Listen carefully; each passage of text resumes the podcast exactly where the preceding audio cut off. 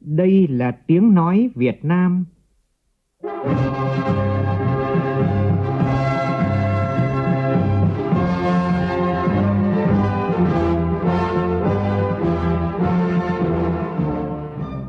là tiếng nói Việt Nam, phát thanh từ Hà Nội, thủ đô nước Cộng hòa xã hội chủ nghĩa Việt Nam.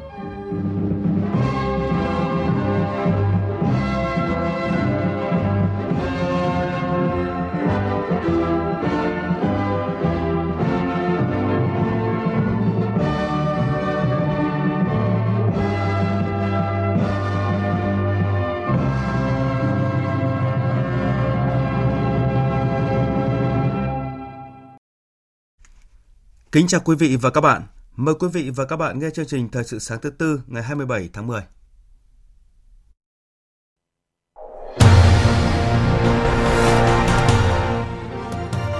Phát biểu tại hội nghị cấp cao ASEAN Hoa Kỳ, Thủ tướng Phạm Minh Chính đề nghị đẩy mạnh quan hệ đối tác chiến lược giữa hai bên trên cả ba khía cạnh là an ninh, phục hồi kinh tế xã hội và phát triển bền vững bao trùm. Kết thúc hội nghị cấp cao ASEAN lần thứ 38 và 39, ASEAN ra tuyên bố chủ tịch tập trung vào nỗ lực xây dựng cộng đồng phục hồi sau đại dịch Covid-19. Bất chấp tác động của dịch bệnh, 8 tháng qua kim ngạch xuất khẩu sang Liên minh châu Âu vẫn tăng hơn 14% so với cùng kỳ năm ngoái. Kết quả này cho thấy nhiều doanh nghiệp bước đầu tận dụng được hiệp định EVFTA. Hôm nay, thành phố Hồ Chí Minh thí điểm tiêm vaccine COVID-19 cho hơn 1.800 trẻ ở quận 1 và huyện Củ Chi. Trong phần tin quốc tế, Thủ tướng Sudan Abdallah Hamdok, người bị lật đổ trong cuộc đảo chính quân sự đã được thả và trở về nhà. Các nước Liên minh châu Âu không thống nhất về cách ứng phó với cuộc khủng hoảng năng lượng.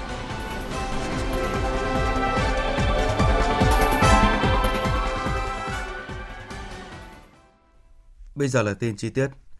Tiếp tục chuỗi sự kiện của hội nghị cấp cao ASEAN, tối qua Thủ tướng Phạm Minh Chính dẫn đầu đoàn đại biểu Việt Nam tham dự trực tuyến hội nghị cấp cao ASEAN Hoa Kỳ lần thứ 9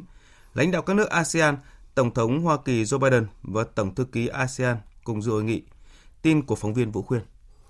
Tại hội nghị, Tổng thống Hoa Kỳ Joe Biden khẳng định cam kết coi trọng quan hệ với ASEAN, ủng hộ vai trò trung tâm của ASEAN trong nỗ lực xây dựng cấu trúc khu vực trật tự khu vực dựa trên luật lệ và các giá trị và nguyên tắc nêu trong quan điểm của ASEAN về Ấn Độ Dương, Thái Bình Dương.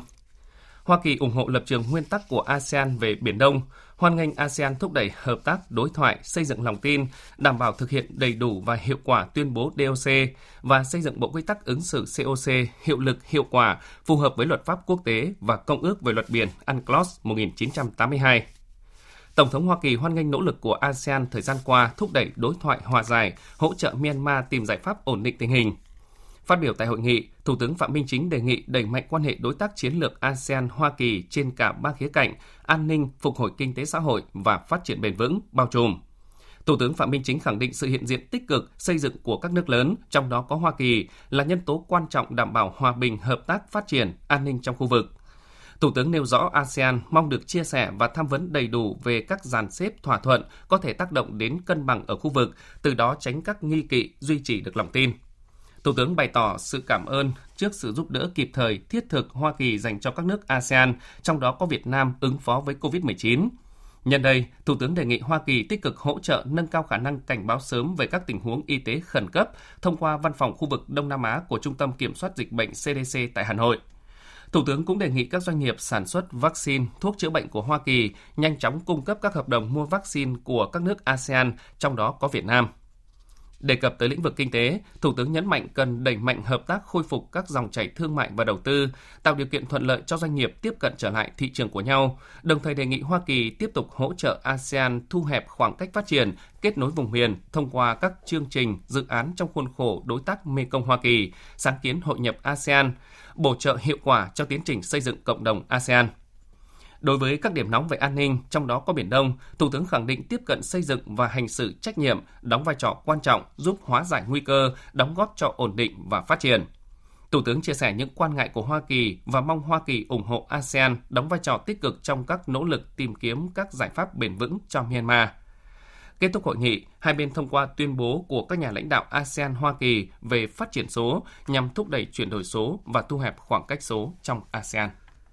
Hôm nay, Thủ tướng Phạm Minh Chính tiếp tục tham dự các sự kiện cấp cao ASEAN với các đối tác như cấp cao ASEAN Nhật Bản lần thứ 24, ASEAN Australia thường niên lần thứ nhất, ASEAN Cộng 3 với Trung Quốc, Nhật Bản, Hàn Quốc lần thứ 24 và cấp cao Đông Á lần thứ 16. Chúng tôi sẽ liên tục thông tin từ các chương trình thời sự trong ngày về nội dung này. Đêm qua, kết thúc hội nghị cấp cao Hiệp hội các quốc gia Đông Nam Á ASEAN lần thứ 38 và 39 dưới sự chủ trì của Brunei. ASEAN đã ra tuyên bố chủ tịch tập trung vào các nỗ lực xây dựng cộng đồng, ứng phó với dịch COVID-19 và thúc đẩy phục hồi kinh tế hậu đại dịch. Tuyên bố tái khẳng định cam kết tăng cường hơn nữa cộng đồng ASEAN cũng như vai trò trung tâm và sự thống nhất của ASEAN nhằm giải quyết các thách thức chung cũng như thúc đẩy sự phục hồi toàn diện của khu vực hậu đại dịch COVID-19. ASEAN nhắc lại cam kết hợp tác nhằm giảm thiểu tác động của đại dịch thông qua năm chiến lược rộng lớn của khung phục hồi tổng thể ASEAN, gồm tăng cường hệ thống y tế, tăng cường an ninh con người, tối đa hóa tiềm năng thị trường nội khối và hội nhập kinh tế sâu rộng hơn, tăng tốc chuyển đổi số toàn diện, tiến tới một tương lai bền vững và kiên cường hơn. Về các vấn đề khu vực và quốc tế cùng quan tâm, hội nghị đã thảo luận về tình hình tại Biển Đông, trong đó một số quốc gia thành viên ASEAN bày tỏ quan ngại về các hoạt động cải tạo đất, các sự cố nghiêm trọng trong khu vực, làm sói mòn lòng tin, gia tăng căng thẳng và có nguy cơ phá hoại hòa bình, an ninh và ổn định trong khu vực. Hội nghị cũng hoan nghênh mối quan hệ hợp tác không ngừng được cải thiện giữa ASEAN và Trung Quốc, tiến độ các cuộc đàm phán thực chất nhằm sớm đúc kết một bộ quy tắc ứng xử tại Biển Đông, COC, thực chất và hiệu quả, phù hợp với luật pháp quốc tế, trong đó có Công ước Liên Hợp Quốc về luật biển UNCLOS năm 1982, theo mốc thời gian được hai bên nhất trí.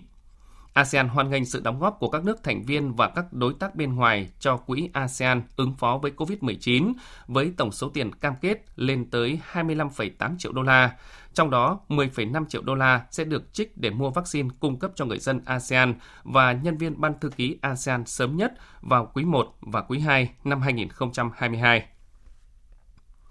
Trong nỗ lực ứng phó với đại dịch, ASEAN đã thông qua khuôn khổ toàn diện ASEAN về nền kinh tế chăm sóc nhằm ứng phó với các cuộc khủng hoảng phức tạp và các thách thức ngày càng gia tăng, khuyến khích các nước thành viên và các đối tác bên ngoài, các tổ chức quốc tế và các nguồn khác đóng góp cho kho dự phòng vật tư y tế khu vực, thúc đẩy việc thành lập và sớm đưa vào hoạt động trung tâm ASEAN ứng phó với các tình huống y tế khẩn cấp và dịch bệnh mới nổi. Hội nghị cũng thông qua khung hành lang đi lại ASEAN nhằm tạo thuận lợi cho các hoạt động di chuyển thiết yếu của người dân giữa các quốc gia thành viên ASEAN. Đồng thời, bảo vệ sức khỏe cộng đồng, hoàn ngành kế hoạch phục hồi du lịch ASEAN hậu đại dịch, tái khẳng định cam kết duy trì thị trường mở, đảm bảo dòng chảy thương mại và đầu tư liên tục, kết nối chuỗi cung ứng, nhất là các sản phẩm thiết yếu. Hội nghị hoan nghênh việc thông qua lộ trình Bandaseri Begawan, chương trình nghị sự về chuyển đổi kỹ thuật số của ASEAN nhằm thúc đẩy nền kinh tế. Thông qua tuyên bố của các nhà lãnh đạo ASEAN về thúc đẩy chuyển đổi kỹ thuật số trong khu vực, đánh giá cao việc thông qua kế hoạch tổng thể kỹ thuật số ASEAN tới năm 2025, nhằm biến ASEAN thành một cộng đồng kỹ thuật số và khối kinh tế hàng đầu. Hội nghị hoan nghênh việc phê chuẩn Hiệp định ASEAN về thương mại điện tử và việc khởi động kế hoạch công tác giai đoạn 2021-2025 về việc thực hiện hiệp định này, ghi nhận chiến lược tiếp thị du lịch ASEAN mới giai đoạn 2021-2025 trong đó đề ra lộ trình tiếp thị du lịch ASEAN trong 5 năm tới. Hội nghị thông qua khung kinh tế tuần hoàn ASEAN, trong đó đặt ra lộ trình hướng tới các mục tiêu dài hạn đầy tham vọng về khai thác hiệu quả tài nguyên, phục hồi kinh tế và tăng trưởng bền vững. Hoàn ngành sáng kiến của Hội nghị Bộ trưởng Tài chính và Thống đốc Ngân hàng Trung ương ASEAN nhằm phát triển hệ thống phân loại tài chính bền vững ASEAN. Thời sự VOV, nhanh, tin cậy, hấp dẫn. Theo chương trình làm việc, hôm nay Quốc hội thảo luận trực tuyến về dự thảo nghị quyết về một số cơ chế chính sách đặc thù phát triển của bốn địa phương, gồm thành phố Hải Phòng, tỉnh Nghệ An, Thanh Hóa và Thừa Thiên Huế. Bên hành lang Quốc hội những ngày qua, một số đại biểu cho rằng triển khai chính sách đặc thù để thúc đẩy phát triển kinh tế địa phương là phù hợp, nhưng phải đảm bảo giữ được đất rừng và đất lúa. Tổng hợp của nhóm phóng viên Trung Hiếu và Minh Hưởng. Trong các dự thảo nghị quyết, có 3 địa phương đề xuất cơ chế đặc thù liên quan đến quản lý và chuyển đổi đất rừng và đất trồng lúa là Thanh Hóa, Nghệ An và Hải Phòng. Đại biểu Quang Văn Hương đoàn Sơn La cho rằng trong cơ chế đặc thù nên quy định rõ mục đích chuyển đổi đất và thời hạn chuyển đổi cụ thể. Chúng ta cũng phải có khống chế, như là cái việc thu hồi đất hay lúa và chuyển mục đích sử dụng dùng tinh thần là thực sự tiết kiệm hiệu quả. Để nó tránh là chúng ta thực hiện có thể là nó cũng không thực hiện được và dự án là không hiệu quả. Phân tích sâu thêm ý này để làm sao mà cái việc mà chúng ta phân cấp phân quyền nhưng phải gắn vào với trách nhiệm. Và gắn vào đó là hiệu quả của cái việc thí điểm này. Thì tôi nghĩ đây là cái vấn đề được làm rõ thêm. Theo đại biểu Nguyễn Trường Giang đoàn Đắk Nông, khi đề cập các cơ chế chính sách đặc thù về chuyển đổi đất rừng phòng hộ và rừng đặc dụng thì phải có điều kiện đi kèm, đó là phải đảm bảo tuân thủ quy định của luật lâm nghiệp về mục đích chuyển đổi. Luật lâm nghiệp quy định rất rõ này, không chuyển mục đích sử dụng rừng tự nhiên sang mục đích khác, trừ dự án quan trọng quốc gia, dự án phục vụ quốc phòng an ninh quốc gia, dự án cấp thiết khác được chính phủ phê duyệt. Đây là chúng ta thể chế hóa cái chỉ thị 13. Nếu như một cái rừng đặc dụng chẳng hạn thì hiện nay theo luật uh, lâm nghiệp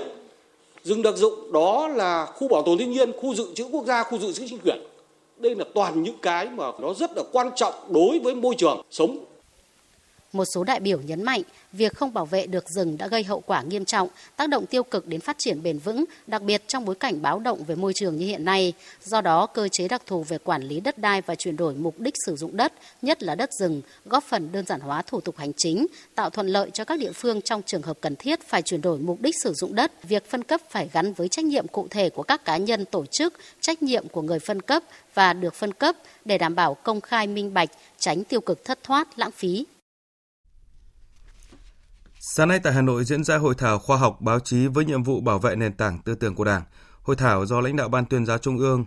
giao báo điện tử Đảng Cộng sản Việt Nam phối hợp với vụ báo chí xuất bản Ban tuyên giáo Trung ương phối hợp tổ chức. Hội thảo là dịp để trao đổi đánh giá thực hiện nghị quyết số 35 ngày 22 tháng 10 năm 2018 của Bộ Chính trị về tăng cường bảo vệ nền tảng tư tưởng của Đảng, đấu tranh phản bác các quan điểm sai trái thù địch trong tình hình mới – từ đó nâng cao hơn nữa nhận thức về chủ trương, quan điểm bảo vệ vững chắc nền tảng tư tưởng của Đảng, đấu tranh phản bác các quan điểm sai trái thù địch, củng cố và tăng cường niềm tin, giữ mối quan hệ máu thịt giữa nhân dân với Đảng và với nền báo chí cách mạng Việt Nam. Qua hội thảo, xác định rõ nội dung, yêu cầu đặt ra của nền báo chí cách mạng đối với việc thực hiện hiệu quả nghị quyết số 35 trong tình hình mới. Tiếp theo là cụm tin vắn kinh tế. Phó Thủ tướng Lê Văn Thành vừa chỉ đạo các địa phương thống nhất theo hướng dẫn của Bộ Giao thông Vận tải và Bộ Y tế không ban hành văn bản trái với quy định chung về hoạt động vận tải. Đây là yếu tố quan trọng để lưu thông hàng hóa, hành khách và phục hồi sản xuất tại các khu vực sản xuất công nghiệp, bảo đảm thích ứng an toàn, linh hoạt, kiểm soát hiệu quả dịch COVID-19.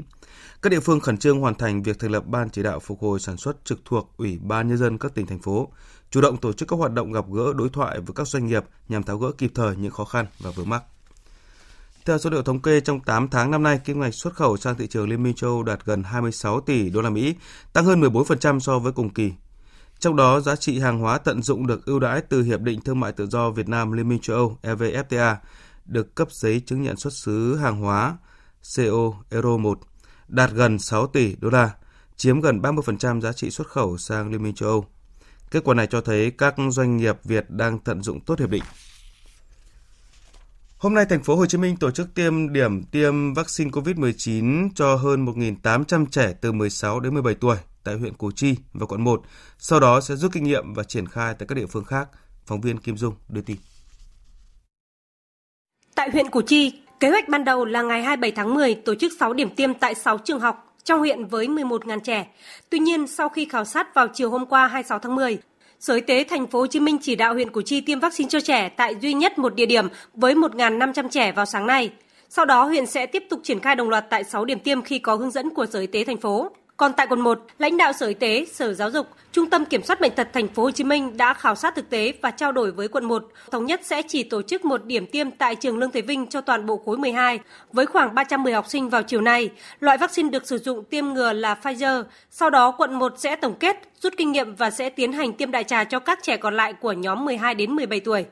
Để chuẩn bị tốt cho công tác tiêm chủng, ngày 26 tháng 10, Sở Y tế thành phố Hồ Chí Minh đã tổ chức tập huấn trực tuyến cho khoảng 3.900 nhân viên y tế thuộc các bệnh viện, trung tâm y tế các quận huyện và thành phố Thủ Đức, trạm y tế phường xã thị trấn và phòng khám tư nhân về tổ chức tiêm vaccine, khám sàng lọc trước tiêm, xử lý phản ứng sau tiêm, tổ chức công tác cấp cứu phục vụ tiêm phòng COVID-19 cho trẻ trên địa bàn thành phố. Theo bác sĩ Nguyễn Hữu Hưng, Phó Giám đốc Sở Y tế thành phố Hồ Chí Minh, việc thí điểm tiêm vaccine cho trẻ tại quận 1 và huyện Củ Chi nhằm tổng kiểm tra, giả soát theo hướng dẫn của Bộ Y tế. Khi việc tiêm chủng cho trẻ ở hai địa phương này diễn ra an toàn, nhịp nhàng, thành phố sẽ triển khai tiêm đại trà. Tiếp theo là tin áp thấp nhiệt đới khẩn cấp với phần tổng hợp của biên tập viên Xuân Hảo. Hồi 4 giờ ngày hôm nay, vị trí tâm áp thấp nhiệt đới ở vào khoảng 12,1 độ vĩ Bắc, 109,3 độ kinh đông, ngay trên bờ biển tỉnh Khánh Hòa. Sức gió mạnh nhất vùng gần tâm áp thấp nhiệt đới mạnh cấp 6, tức là từ 40 đến 50 km/h, giật cấp 8. Bán kính gió mạnh cấp 6 giật cấp 8 khoảng 80 km tính từ tâm áp thấp nhiệt đới. Dự báo trong 12 giờ tới, áp thấp nhiệt đới di chuyển chủ yếu theo hướng tây tây bắc, mỗi giờ đi được khoảng từ 10 đến 15 km, đi vào tỉnh Khánh Hòa, sau đó suy yếu thành một vùng áp thấp. Đến 16 giờ ngày hôm nay, vị trí trung tâm vùng áp thấp ở vào khoảng 12,3 độ vĩ Bắc, 107,4 độ kinh đông trên khu vực Nam Tây Nguyên. Sức gió mạnh nhất ở trung tâm vùng áp thấp giảm xuống dưới cấp 6, tức là dưới 40 km/h. Vùng nguy hiểm trên biển Đông trong 12 giờ tới, từ vĩ tuyến 10,5 đến 13 độ vĩ Bắc, từ kinh tuyến 110,5 độ kinh đông, toàn bộ tàu thuyền, khu nuôi trồng thủy sản, đê kè biển trong vùng nguy hiểm đều có nguy cơ cao chịu tác động của gió giật mạnh và sóng lớn.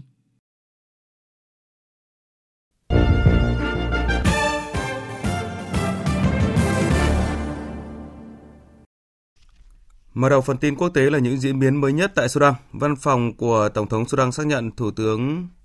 Xin lỗi quý vị và các bạn, văn phòng của Thủ tướng Sudan xác nhận Thủ tướng Abdallah Hamdok, người bị lật đổ trong một cuộc đảo chính quân sự đã được thả và trở về nhà tại quận Kafri ở Khartoum. Tuy nhiên, ông Hamdok chịu sự giám sát chặt chẽ của quân đội. Trước đó cùng ngày, văn phòng Thủ tướng Sudan đã kêu gọi trả tự do cho Thủ tướng Hamdok và những người bị bắt giữ cùng với ông. Văn phòng Thủ tướng Sudan khẳng định ông Hamdok vẫn là người nắm quyền hành pháp được người dân Sudan và thế giới công nhận. Tổng thư ký Liên Hợp Quốc Antonio Guterres cũng kêu gọi thả ngay lập tức Thủ tướng Hamdok. Ngày 25 tháng 10, quân đội Sudan đã bắt giữ hầu hết các thành viên nội các. Binh sĩ đã dùng đạn thật để chấn áp các cuộc biểu tình của hàng chục nghìn người ủng hộ chính phủ chuyển tiếp khi họ tới gần Bộ Quốc phòng ở thủ đô Khartoum khiến cho ít nhất 12 người bị thương. Sudan đã trải qua quá trình chuyển đổi bấp bênh do những chia rẽ chính trị và tranh giành quyền lực kể từ khi Tổng thống Omar al-Bashir bị lật đổ vào tháng 4 năm 2019. Kể từ tháng 8 năm 2019, Sudan do Hội đồng tối cao gồm các đại diện quân sự, dân sự cùng điều hành đất nước. Trong phiên họp toàn thể đầu tiên ngày hôm qua theo giờ địa phương, Quốc hội Liên bang mới của Đức đã bầu nghị sĩ Đảng Dân Chủ Xã hội Babel Bas làm chủ tịch Quốc hội mới. Bà Bass từng là thành viên của Ủy ban Y tế và Hội đồng Cố vấn của Quốc hội Đức.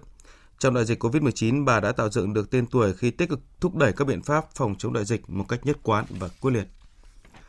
Bộ trưởng Năng lượng các nước thành viên Liên minh châu EU vừa tổ chức một cuộc họp khẩn cấp bàn về cách đối phó với tình trạng à, giá khí đốt tăng cao. Tại cuộc họp, 11 quốc gia đã bác đề xuất của Pháp và Tây Ban Nha về cải cách thị trường khí đốt.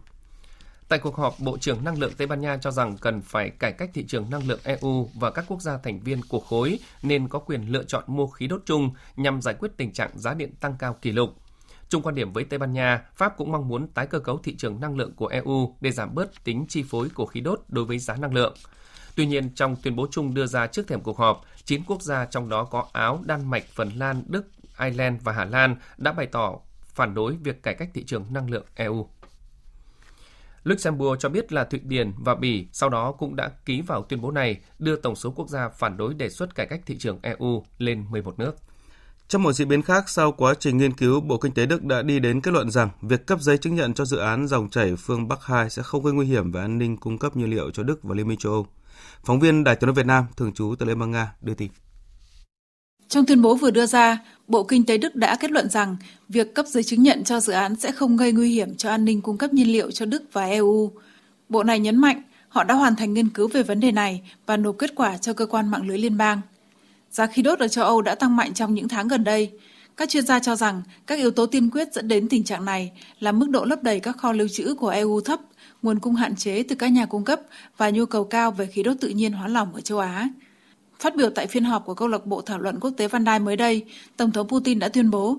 Nga sẵn sàng tăng cung cấp khí đốt cho châu Âu qua hệ thống đường ống dòng chảy phương Bắc 2. Theo lời ông, ngay sau khi nhận được sự cho phép của cơ quan quản lý Đức, ngày hôm sau sẽ bắt đầu giao hàng.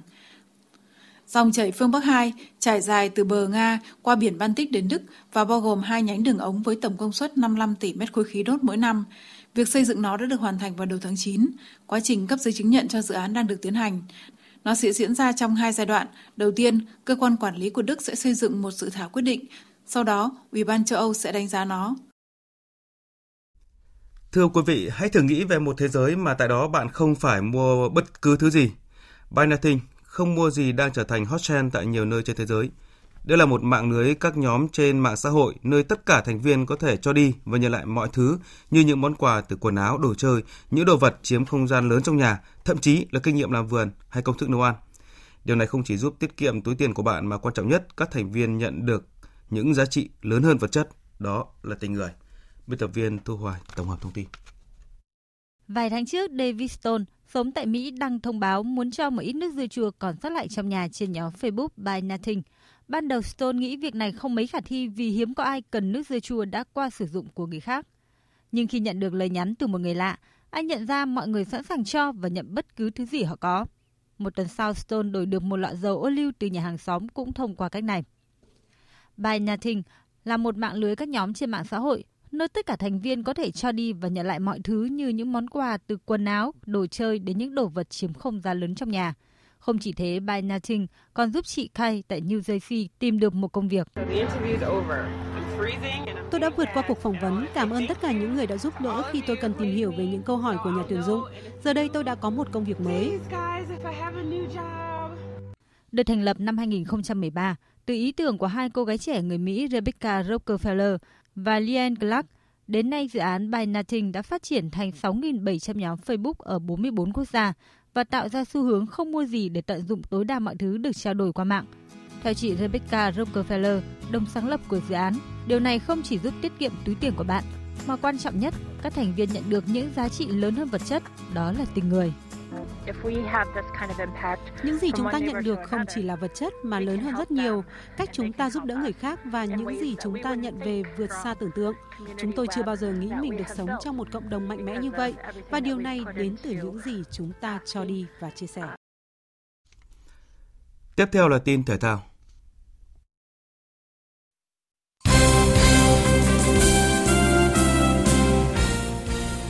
Vào lúc 17 giờ chiều nay sẽ diễn ra trận đấu giữa đội tuyển U23 Việt Nam và U23 Đài Bắc Trung Hoa trong khuôn khổ vòng loại giải vô địch U23 châu Á 2022 trên sân vận động của Kyrgyzstan. Phát biểu tại cuộc họp báo trước vòng loại giải, huấn luyện viên Park Hang-seo khẳng định mục tiêu của đội tuyển U23 Việt Nam là cố gắng giành chiến thắng trước cả hai đối thủ cùng bảng Y.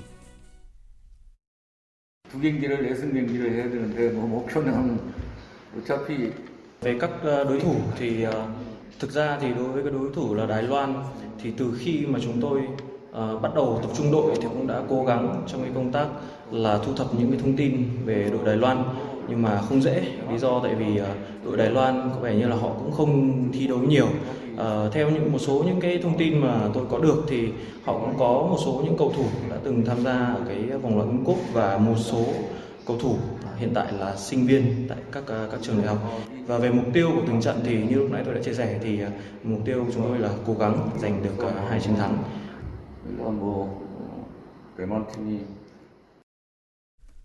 Về phía U23 Đài Bắc Trung Hoa, huấn luyện viên Jun Minh Chen có phát biểu đánh giá cao sức mạnh của đội tuyển U23 Việt Nam tại giải đấu lần này và rằng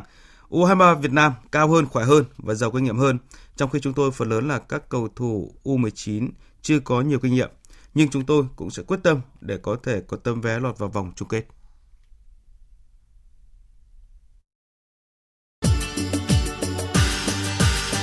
Dự báo thời tiết Phía Tây Bắc Bộ nhiều mây, có mưa vài nơi, trưa chiều giảm mây trời nắng, sáng sớm và đêm trời lạnh, có nơi trời rét, nhiệt độ từ 18 đến 28 độ, có nơi trên 28 độ. Phía Đông Bắc Bộ nhiều mây, ngày có mưa vài nơi, trưa chiều giảm mây trời nắng, đêm có mưa, mưa rào rải rác, sáng sớm và đêm trời lạnh, vùng núi có nơi trời rét, nhiệt độ từ 18 đến 29 độ. Khu vực từ Thanh Hóa đến Thừa Thiên Huế, nhiều mây, ngày có mưa vài nơi. Riêng phía Nam có mưa, có nơi mưa vừa, mưa to. Đêm có mưa vừa, mưa to, có nơi mưa rất to và rông. Đêm trời lạnh, nhiệt độ từ 19 đến 27 độ. Khu vực từ Đà Nẵng đến Bình Thuận, nhiều mây, ngày có mưa to đến rất to, đêm có mưa rào và rông rải rác, gió đông bắc đến đông cấp 3, cấp 4. Riêng khu vực ven biển từ Bình Định đến Ninh Thuận, sáng có gió mạnh dần lên cấp 6, giật cấp 8, nhiệt độ từ 22 đến 28 độ, có nơi trên 28 độ. Tây Nguyên, nhiều mây, ngày có mưa to đến rất to, đêm có mưa rào và rông rải rác, nhiệt độ từ 18 đến 27 độ, có nơi trên 27 độ. Nam Bộ nhiều mây, có mưa rào và rông rải rác, riêng miền Đông ngày có mưa vừa mưa to, có nơi mưa rất to, nhiệt độ từ 23 đến 30 độ, có nơi trên 30 độ. Khu vực Hà Nội nhiều mây, ngày có mưa vài nơi, trưa chiều giảm mây trời nắng, đêm có mưa, mưa rào, sáng sớm và đêm trời lạnh, nhiệt độ từ 19 đến 29 độ. Dự báo thời tiết biển, Vịnh Bắc Bộ đêm có mưa rào và rông rải rác, tầm nhìn xa trên 10 km, giảm xuống 4 đến 10 km trong mưa, gió đông bắc cấp 5. Vùng biển từ Quảng Trị đến Quảng Ngãi có mưa rào và rải rác có rông, tầm nhìn xa từ 4 đến 10 km, gió đông bắc cấp 6, giật cấp 7 cấp 8, biển động. Vùng biển từ Bình Định đến Ninh Thuận có mưa rào và rải rác có rông, tầm nhìn xa từ 4 đến 10 km. Sáng có gió mạnh cấp 6, cấp 7, giật cấp 9, biển động mạnh, sau gió giảm dần. Vùng biển từ Bình Thuận đến Cà Mau, đêm có mưa rào và rông rải rác, tầm nhìn xa trên 10 km, giảm xuống 4 đến 10 km trong mưa, gió Tây Nam đến Nam cấp 4, cấp 5. Vùng biển từ Cà Mau đến Kiên Giang và Vịnh Thái Lan có mưa rào và rông vài nơi, tầm nhìn xa trên 10 km, gió nhẹ. Khu vực Bắc Biển Đông và khu vực quần đảo Hoàng Sa thuộc thành phố Đà Nẵng có mưa rào và rông rải rác, tầm nhìn xa trên 10 km, giảm xuống 4 đến 10 km trong mưa, gió Đông Bắc cấp 6, giật cấp 7, cấp 8, biển động. Khu vực giữa Biển Đông có mưa rào và rông rải rác, tầm nhìn xa trên 10 km, giảm xuống 4 đến 10 km trong mưa, gió Đông Bắc cấp 4, cấp 5. Khu vực Nam Biển Đông và khu vực quần đảo Trường Sa thuộc tỉnh Khánh Hòa có mưa rào và rông vài nơi, tầm nhìn xa trên 10 km, gió Tây Nam cấp 4. Vừa rồi là phần tin dự báo thời tiết. Ít phút còn lại của chương trình, chúng tôi tóm lược một số tin chính vừa phát.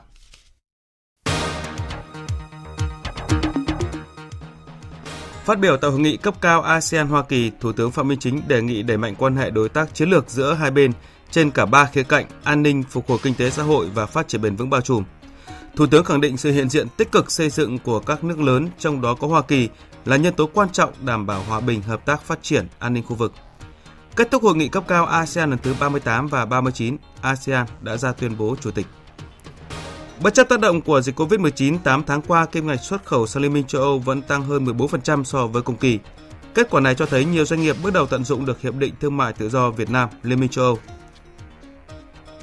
Thủ tướng Sudan Abdallah Hamdok, người bị lật đổ trong một cuộc đảo chính quân sự đã được thả và trở về nhà tại quận Kafori ở Khartoum. Trước đó, quân đội nước này đã bắt giữ hầu hết các thành viên nội các, tạm đình chỉ mọi chuyến bay quốc tế đến và đi. Diễn biến tại đây vẫn rất căng thẳng.